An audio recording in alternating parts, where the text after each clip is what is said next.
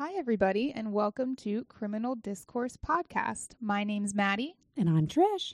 and today we're going to be telling you all about the story of Margaret Bill Allen. So, this is a story of a, a woman who was very early on had kind of decided that she did not want to be a woman. So, it's a very early, um, you know, situation of trans. So, she was a tra- trying to think what's the PC way Like a transvestite first? she yes. So officially, yes, she would have been a transvestite. So, so- she dressed, she was a woman, but dressed as a man. Yes. Okay. So she was a woman who dressed as a man, and we think based on you know the way that she lived her life and everything, we think that today she would have been considered transgender, and that she wanted to be transgender, but at the time, the surgeries and everything that would require that weren't really a possibility. Okay. And what time are we talking about here? So she was born in 1906. Oh. Um, we are in England.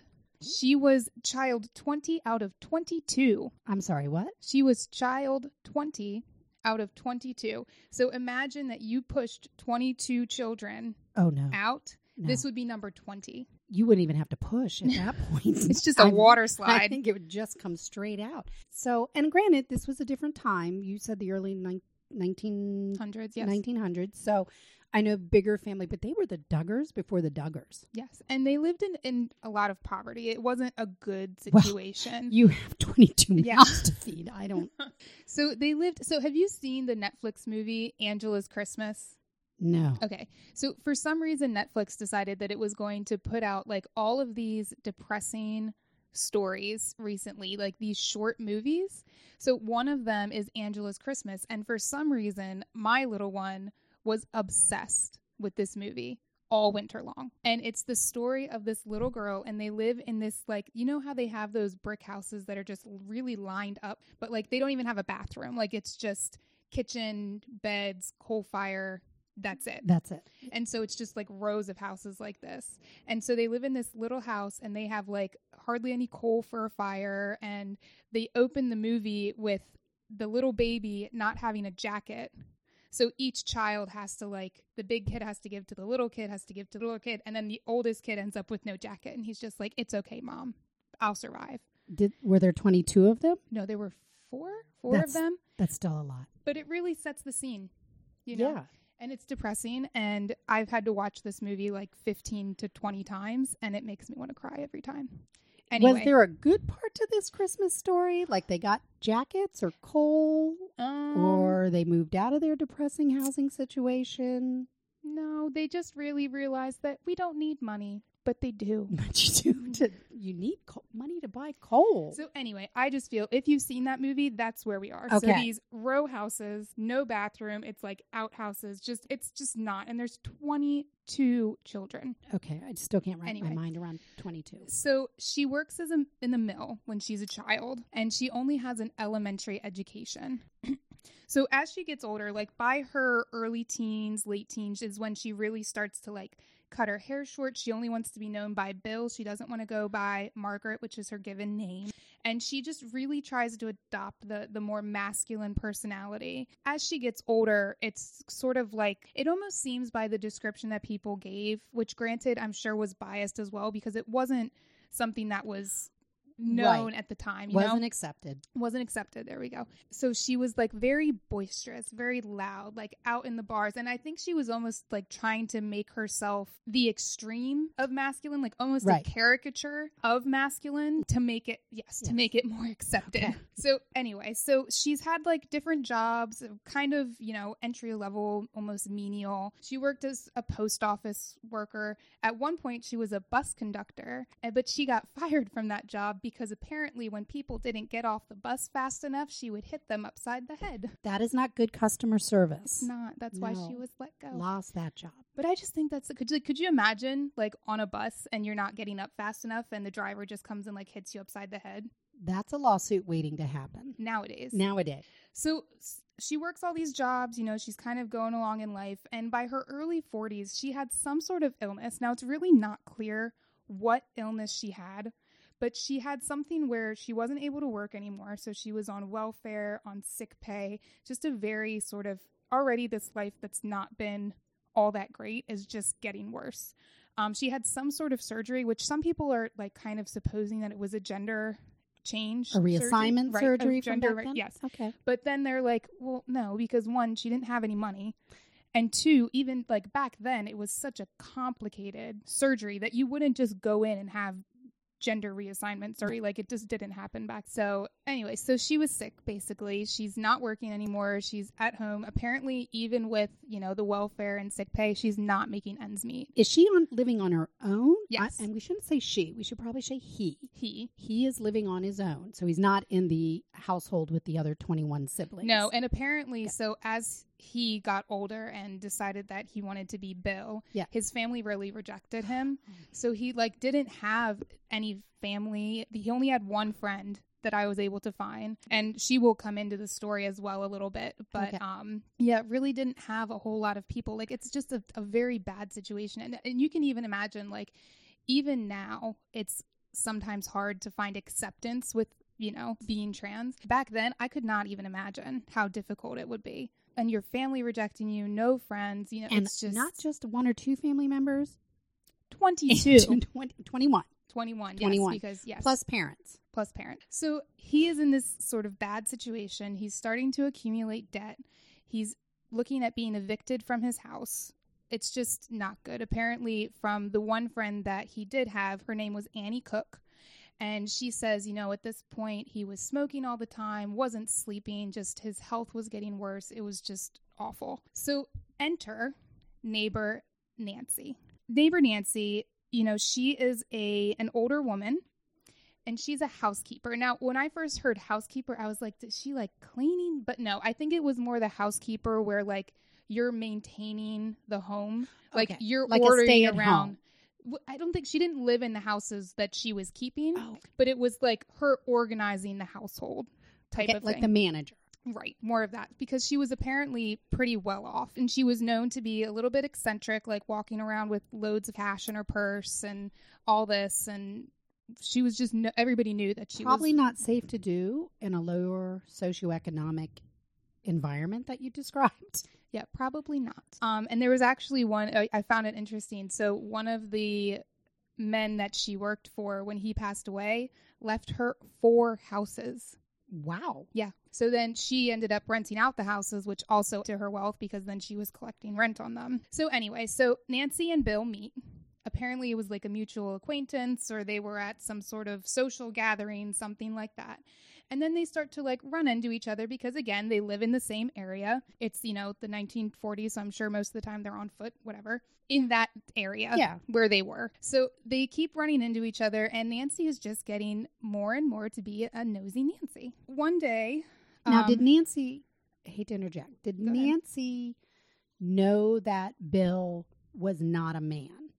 Yes, it was very well known community. I even found some articles from newspapers when all of this happened, and the way that they described it, which they gave the name Maggie because Margaret Maggie, Right. and that's what the his given name was. And so they said, you know, everybody knows him. You've all seen him in the town, and you know, it was very well known that he was in fact Margaret. So on the morning of August 22nd, around 4 a.m., a bus is going down the road and sees what looks like a pile of rags, like in the headlights.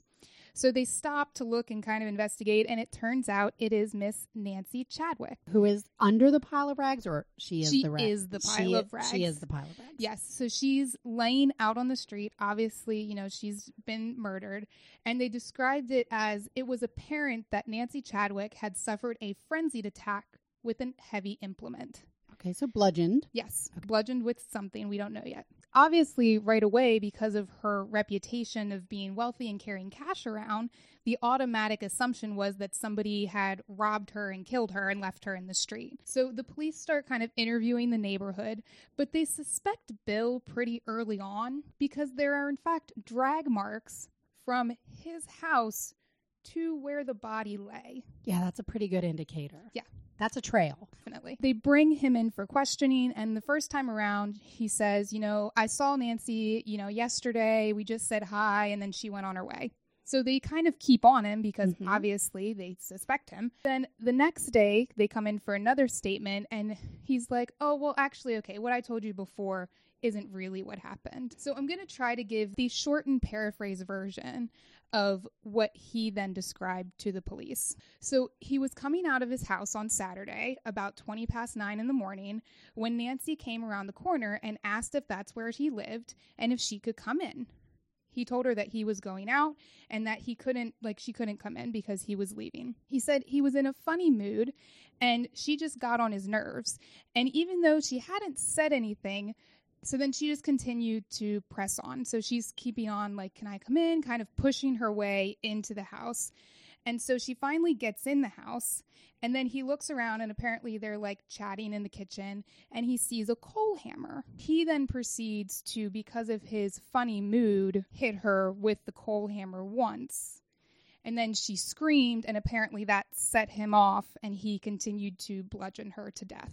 Once she's dead, he kind of goes up and tries to go to sleep. He falls asleep, and then he wakes up like three in the morning, kind of like, oh my God, what did I do? And trying to figure out kind of what next steps are. Because Okay? I have a dead body in my house. So he comes down, and apparently his first plan was to take her down to the river, which was pretty close, like right behind the houses, I think. Mm. And apparently, when he tried to get her there, she was just too heavy. So he just left her in the street. But he says it really wasn't for the money. So the defense really can't say not guilty because, again, he just confessed to what really happened. So they try to go with a guilty but insane argument, and they mm-hmm. say that he was under so much stress with the illness and financial troubles, and that when Nancy pushed her way into the house, it just set him off, and he went into this frenzied attack. So the the friend again that we had mentioned, Annie Cook, which some Yes. people suppose or are thinking that they were in fact intimate but i think that it's there's no real evidence to that it was more just the fact that she was like a 30 year old woman and bill was bill and because they were friends and out all the time they just assumed that they were They were a couple. Yes. So she testifies and says that um, Bill did have funny turns and headaches, and that this was kind of a a thing, something that was going on for a while and was getting worse and worse. The funny mood. Um, but then the medical officer says they couldn't find any signs of physical or mental disease. It just is what it is. So the jury took a total of 15 minutes Wow, not a long time. No. to convict and sentence him to be hanged. This is probably one of those situations where, had it been today, he would have been taken out of the local community to be tried. A change of venue. Yeah, Yes. change of venue. He is sentenced to be hanged, and the friend, again, Annie, tries to get a petition together to say, you know, this shouldn't happen. He he shouldn't be hanged because at this point there weren't a whole lot of people hanged anyway, and especially which is what the court considered that it was a woman. So it just didn't happen a lot. I think that before this, I think the last time was like 12 years prior or something. It wasn't a current occurrence. And so she tries to get this petition together, but she could only get 112 people to sign the petition, And how big was this area, like population wise? like thousands. But nobody, again, there's that bias Right. that comes back into it. So on January 12th, 1949, she was hanged, and the prison chaplain said that she was a woman with plenty of grit and she faced it as a man would, and I felt the whole thing was bestial and brutal. She was well prepared and behaved like a man. In fact, she had more guts than most men I have seen. And there was a whole um in in that that was from an article from a newspaper from the time, and they even said that ever since then, like the warden of the prison had all of these emotional problems and like distress about having hanged her. and a sad one. It is it's there's I no mean- good Not that any of our cases will be lighthearted, but Well, and it's just that like thinking about this person that struggled like through every part of his yes, life. not accepted by his family, to be transgendered back in the early 1900s. I can't even imagine. And then to really have no support, but had one friend. And it sounds like this friend stuck with him to the end. Like, she visited him up until like the day. oh. Yeah, she like was by And sometimes maybe that's all you need is just one. One person to not, you know, fall into the bias, to see you for who you are, regardless of what your anatomy says. So at least, yay for Annie Cook. Yeah, yay for Annie Yeah, Cook. I'm gonna. Everyone else in the story kind of sucks. pretty much. if we're doing losers and MVPs. Everyone but Annie. All right. Wow, that was a good. That was a good little mini teaser. Anything before we go? What would be Do the we have life lessons? life? Let be kind. I have a good one. Okay. Okay, so my life lesson is think like a Dalmatian. And when you drag a body out in front of your house, at least cover up the drag marks. Like in 101 Dalmatians, they run through the snow. Like, Right. and they thought, like, let's take a branch right quick And go. and cover this up. Not to give tips for people looking to dispose of bodies. Well, no, but right. just life lessons. Think like a Dalmatian. Think like a Dalmatian. But I would also go with you do not know what anybody's struggling with. That's you know, true. just- Yes. Just be kind. Not that they weren't guilty. I'm not going to say he wasn't guilty. No, he definitely he was. committed murder. Granted, I think there was mental health issues there that were not addressed. I don't think should have been hung. no, at least at least life in prison or you know something along or get that line. help. Like, get, Right. yeah, something. Because again, I mean, obviously, it wasn't. It wasn't a case where he was looking do this. Are we giving a little much too too much credit to the murderer in this one? Yeah. We are. So don't kill, even if you're upset. Thank you, everybody, for listening to this latest mini teaser. We hope you will join us. We our plan is by August 5th to be launching our formal kickoff for our Criminal Discourse podcast. In the meantime, you can join us on Facebook, Twitter, or Instagram. Great. And what should they, when they go on Facebook, what should they look for? Criminal Discourse Podcast, and we'll put it in the show notes as well. Okay, yeah. And do we have a website yet? No, we do not. So don't go there. Don't, Don't go on. there. go on Facebook. All right, till next time, everybody. Thank you for listening. If you'd like to give us some feedback, please do make it constructive. This is something new to us, as you can tell. So we want you to take care, be safe, but also be kind. Till next time, guys. Bye.